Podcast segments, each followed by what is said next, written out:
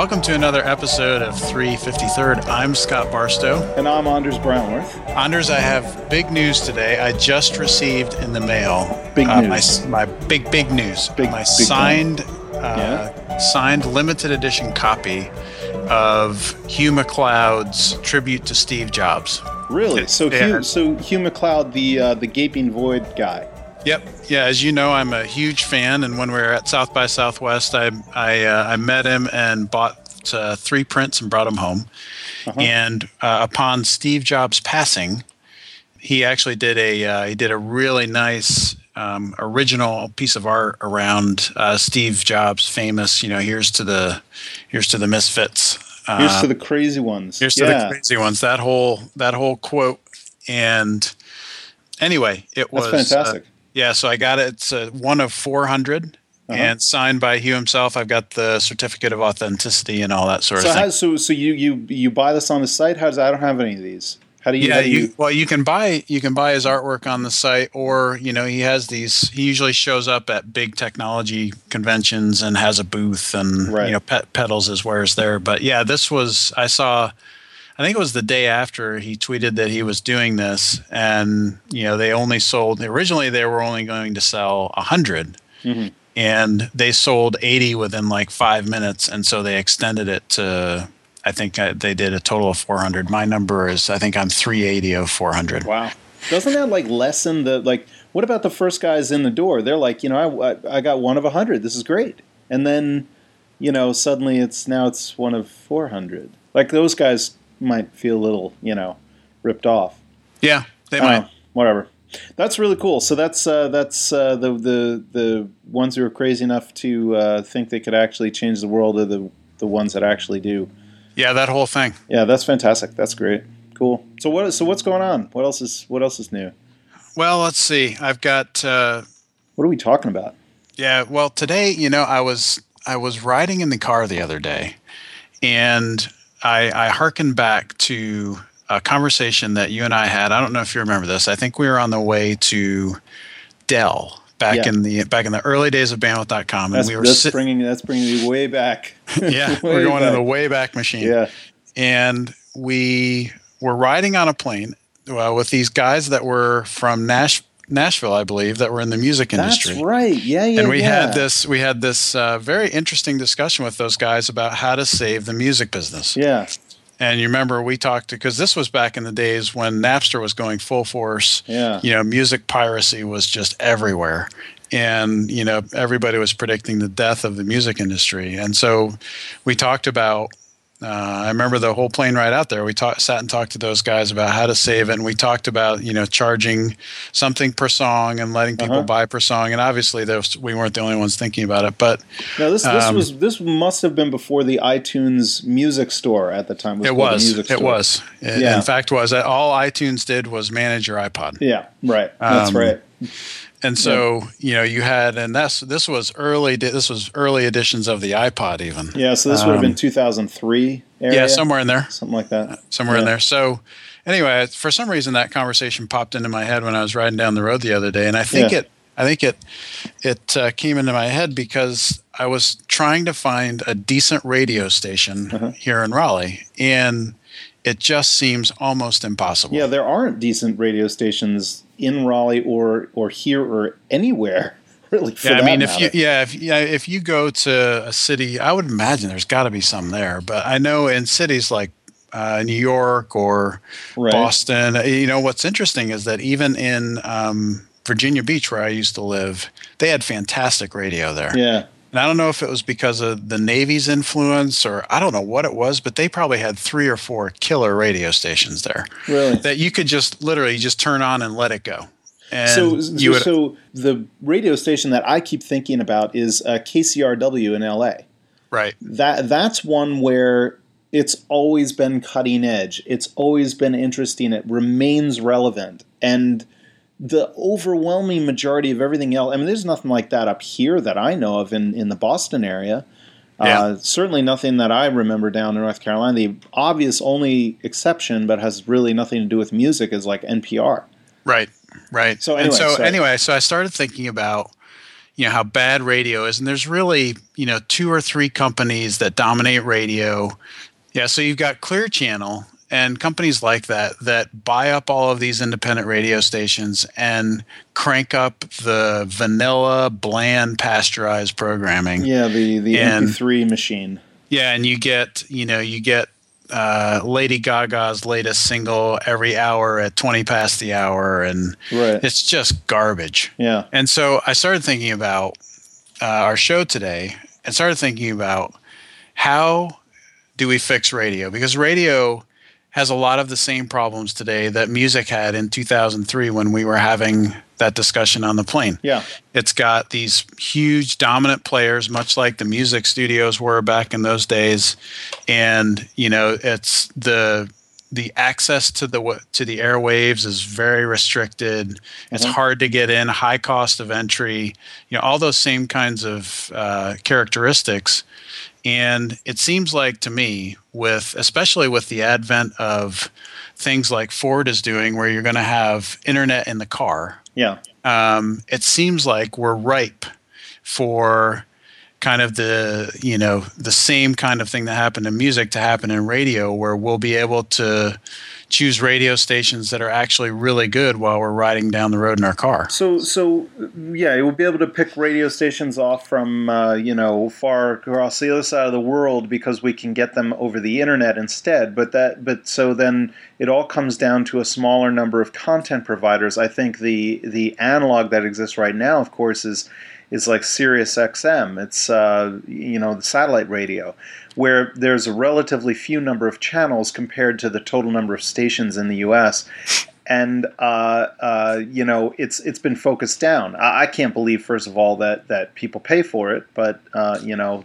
No, and that's the thing that I that bothers me is that because I've thought about okay, well, um, I'll just pay my you know nine dollars a month or ten dollars a month and get you know XM radio, Uh-huh. but it just doesn't seem like I should have to do that. yeah, but it's right. And so, what's the point? You're going to pay ten dollars a month. Why not pay?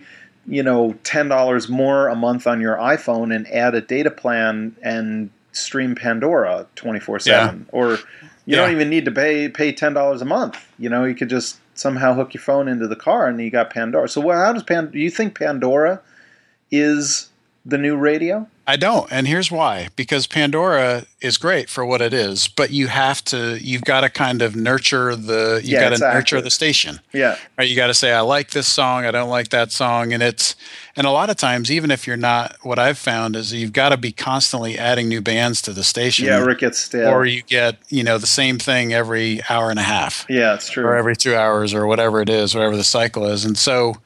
You know, it's not the same experience as me just driving down the road, turning on a station, and just being able to listen. Yeah. and you get that. And so it to me pandora's great. I think it's you know i have it. I subscribe to it. I've got the you know the premium subscription to pandora. You've also got things like spotify where you can build your own music lists and take mm-hmm. it with you on your phone and and plug your you know obviously you can plug your iphone into your car and get your own music library right there in the car. But this is really different. This is you know it's true radio and i think it's not just about music it's about talk radio too Uh-huh. uh, because now you can start to we can start to envision a world where uh, you and I could be doing this show live, Yeah.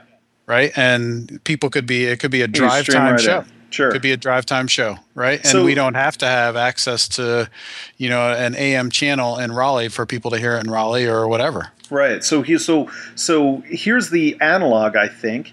Uh, you know, why do you watch stuff on TV?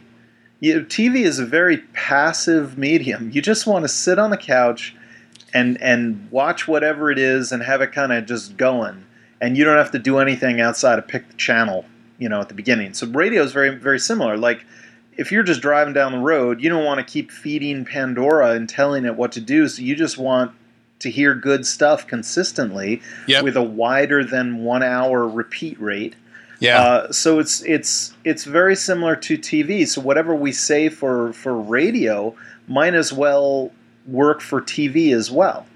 right? Yeah, but I well, I think that's true to some extent. But here's why I think it's TV is video. Good video production is much harder. Sure. right? So if you and I were going to do a TV show, that's first of all, it's more bandwidth to get it into my car, Yep. um, and and it's just the production quality has to be good or it seems hokey. Yeah. Whereas with radio, if especially if I'm a music radio guy, you yeah. know, so if you and I, I think here's where I th- here's the model that I see as the future. Okay. I think it's turntable.fm. Really? Yep, I okay. think it's something like that because you've got turntable.fm is democratized DJs. Yep. And I think it's something that's to me is closest right now to what radio will look like uh, five years from now. Uh huh. So, because, so, but you still actively decide to listen to some DJ, one of your friends, somebody who's really good, whatever, right? Yeah, but just think about that experience where but think about it in more of a way where I can somehow on my, you know, some device in my car, I can search, right? Mm-hmm, so I yeah. can do a search and I get a, the different kinds of music and I can pick it and maybe I've got uh, things my friend re- friends recommend or I've got, you know, that whole thing. But to me, turntable.fm like there's a great station on there. It's the indie while you work station. Yeah. And it doesn't matter who the people are in that room that are djing the music is always so good. Really?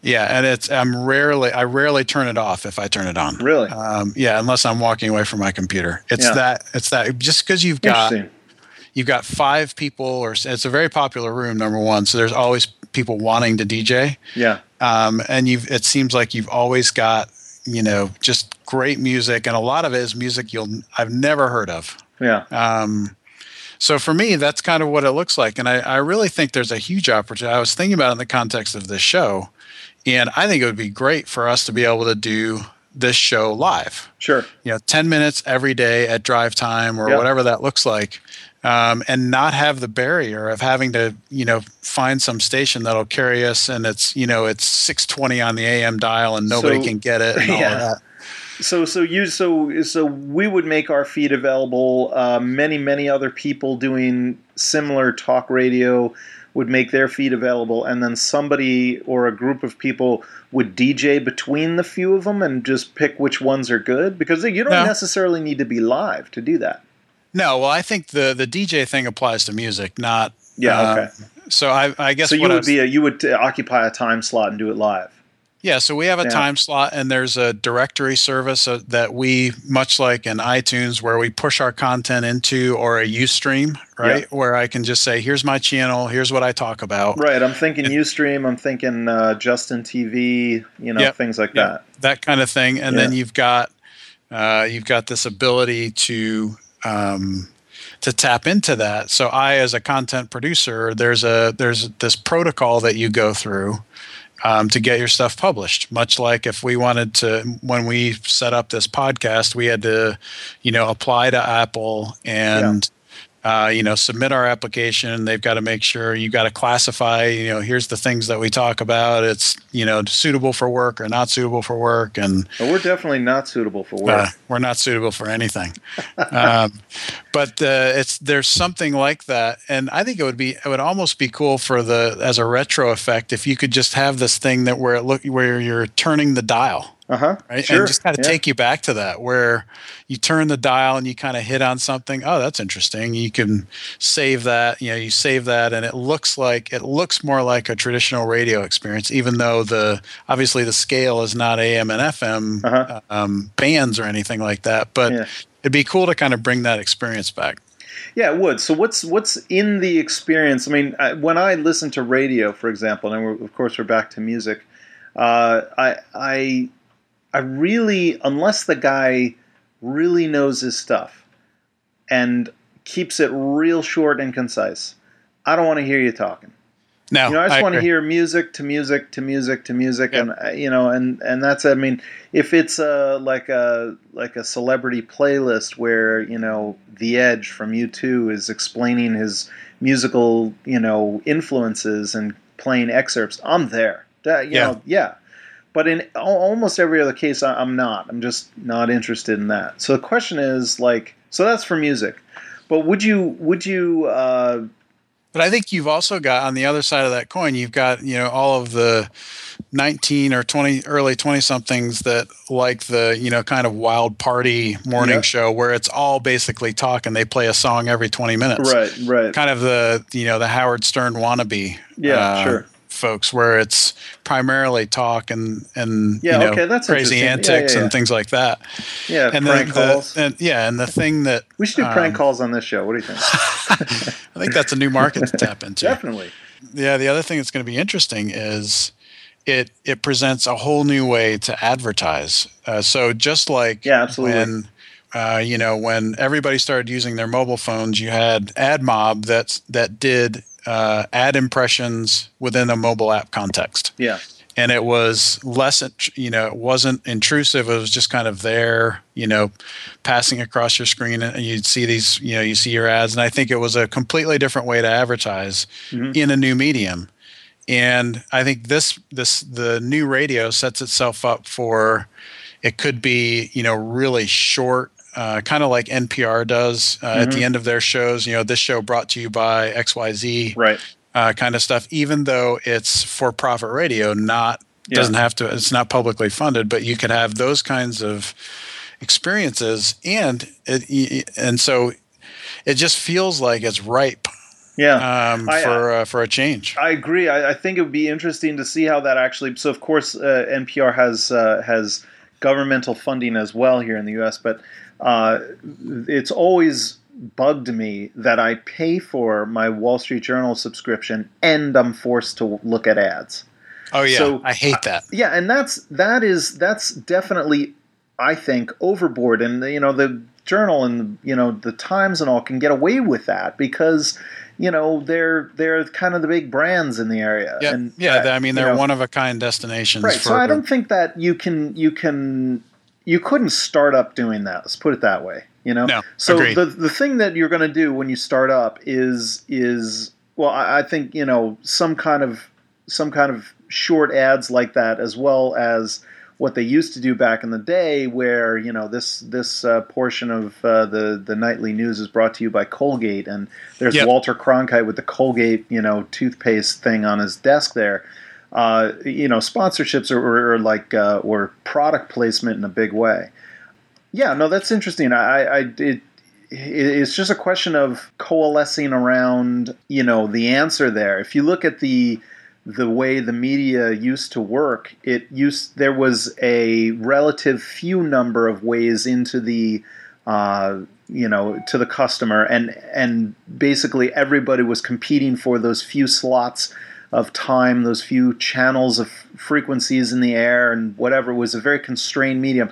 Now, when when that is effectively inversed and anybody and their cousin can just get a blog, put a podcast up, you know, start transmitting video on YouTube or whatever it is, suddenly there's this abundance of content, and of course the general quality goes down.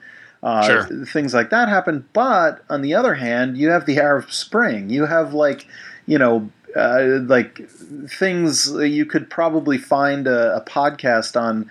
Uh, you know how to how to bore out the the you know some kind of a, a gear you know or some incredibly uh, detailed thing that you would that would never have made its way onto the media landscape in in the past. So yep. the the question is, you know, is this similar to like newspapers and and all back in the day when there were a ton of them, where there was lots of advertising all over them, and it, it somehow you know somehow probably the good ones just sort of floated to the top. You know versus versus now when there's a scant few newspapers still alive and they're all of course covered with advertising totally different world. But the other thing i would say that i think is is interesting is the the concept of radio going the way of the dinosaur really what you're getting at is kind of like you know albums sort of disappeared when itunes came out. I don't, I don't think that the the you know like the the radio dial or whatever is, is the thing you want. The thing you want is the programming and and you want to keep the the quality high. So when you when you get into a world where you have all these you know plethora of options the broadcast tower becomes less and less uh, clear as to why it's necessary yeah. Um, so you know you got one broadcast tower that covers 50 uh, you know a 50 mile radius let's say some enormous area and and everybody's listening to the radio. That that thing is kind of going away because each of those people could listen to whatever they wanted over the internet or whatever it is. Now the infrastructure isn't totally there yet, but it will be. I see the broadcast towers uh, you know, really diminishing in size. And the same thing has been happening, of course, on the cellular network.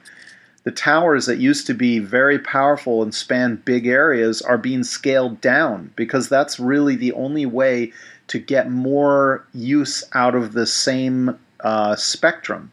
You, you, you cut the power down by quite a bit, and then you put a bunch of towers, and now two people can be talking on the same channel you know, just at very low power so they don't uh, crosstalk each other. Uh, so that that kind of method, uh, that kind of thing, I think is going to happen to this uh, radio thing. The question is, does it go all the way down to the single person? And and the answer is probably not if it's going to keep any quality. So I think you're, you know, rather than covering a uh, a state like one radio station be covering an entire state, the analog would be uh, one radio station covering the population of maybe a city. Right. And and I don't know that it goes much lower than that, or the quality would just go down too much. But yeah, yeah I don't know. So I think the I think the turntable idea it's interesting. I haven't used it, so I really I kind of feel behind the times because everybody's everybody's been talking about it. Yeah, oh, maybe that's yeah, the, you clearly are behind the times. Yeah, then. totally. I mean, look look at me. so anyway, so that's it for this edition of 353rd. Uh, catch us online, search for us on iTunes. Please leave comments, and uh, we will see you next time.